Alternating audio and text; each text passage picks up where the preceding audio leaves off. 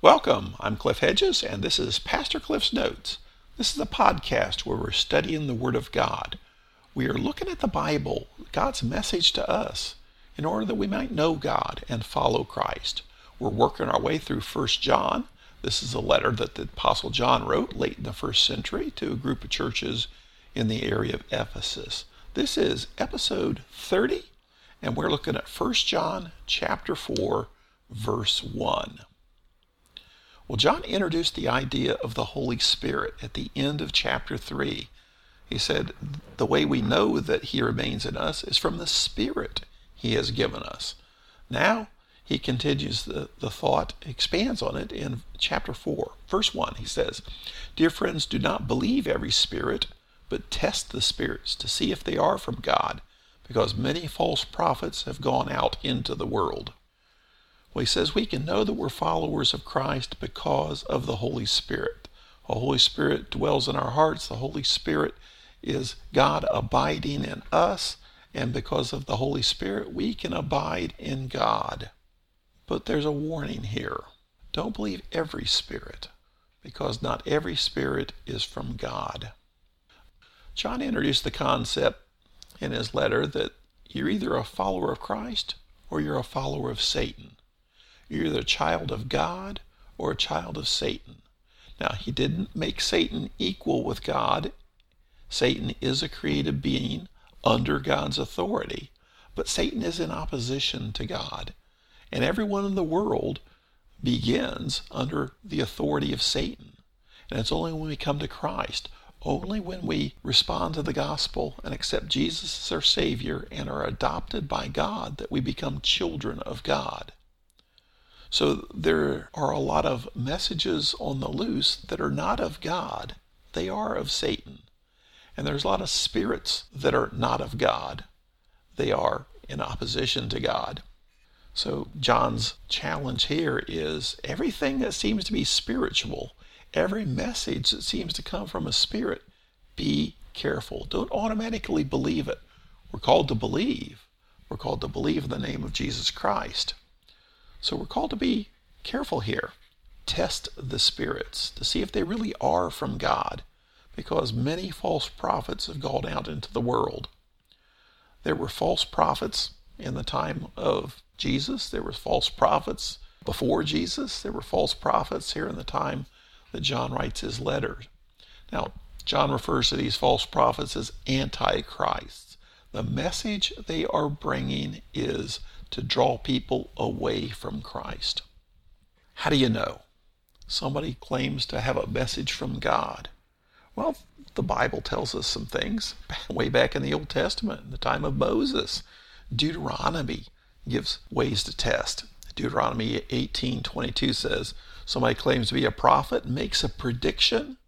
If the prediction doesn't take place, that person is not a prophet of God. Now, we've seen this a lot in our own time. You know, one of the most common predictions is the return of Christ. The Bible assures us that Christ will return. Jesus said, I will return. We know Christ is going to return. We're, we're told to be ready because Christ is going to return. But we're also told we don't know when Christ is going to return. That's why we should always be ready. But people are often making predictions about the return of Christ sometimes quite specific and very bold and powerful, and they say they're led by God in these predictions.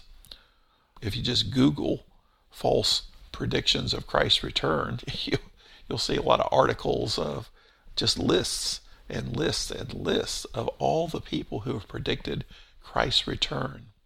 One of the famous ones in uh, the not too distant past was 1981. 1981 was when Christ was going to return. Because biblically we know that the, the budding of the flower refers to the, the founding of the nation of Israel. And a, genera- a biblical generation is 40 years.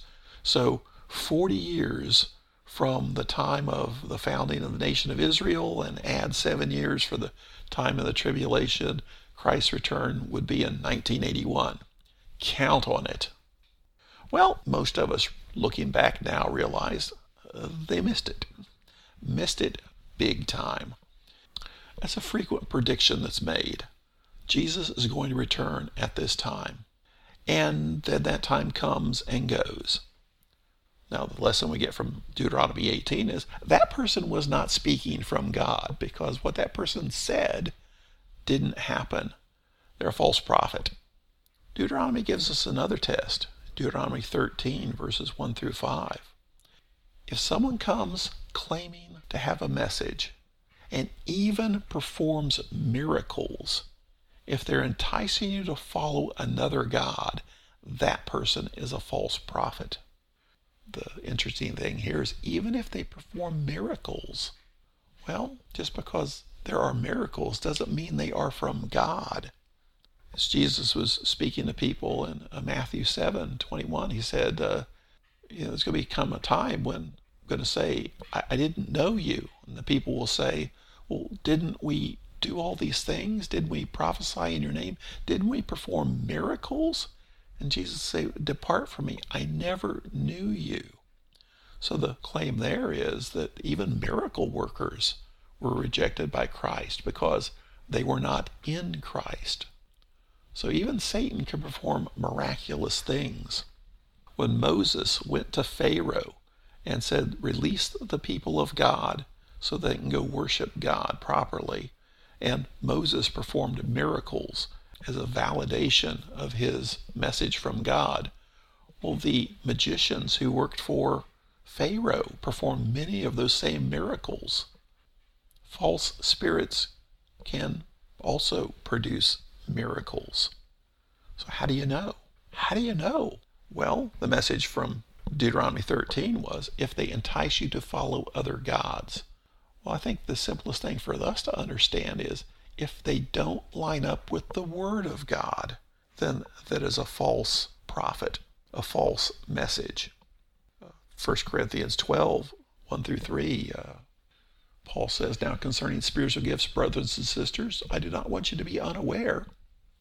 You know that when you were pagans, you used to be enticed and led astray by mute idols. Therefore, I want you to know that no one speaking by the Spirit of God says Jesus is cursed and no one can say Jesus is Lord except by the Holy Spirit. John's going to pick up this theme. Uh, we'll probably look at that next time as we're going through First John. But the whole point here is faithful to belief in Jesus Christ, faithful to the Word of God. A false spirit will depart from the Word of God. And this is how you test the Spirit. Does this line up with God's Word? Does this line up with what God has said? Many false prophets have gone out into the world. Now, that's John speaking almost 2,000 years ago. And it's been a continuous process ever since false prophets going down into the world. And they're all around us now making false claims in the name of God. So what's the test? The test is primarily the Word of God. Is what this person is saying line up with the Word of God? And if they're making predictions, do those predictions actually come true? We have to be careful because there are people making claims all the time. When Paul was traveling on one of his missionary trips and uh, people in Thessalonica acted badly, he next went to the, the town of Berea. In Acts 17, it says that the Bereans were much more noble than the Thessalonians because they examined the scriptures to see if what Paul said is true. And that's got to be our challenge is do we examine the scriptures to see if things are true? Just because something is miraculous doesn't make it from God. Test the spirits to see if they are from God. Does this line up with what God has already said through his word? Thanks for joining me. Join me again next time as we continue working through 1 John.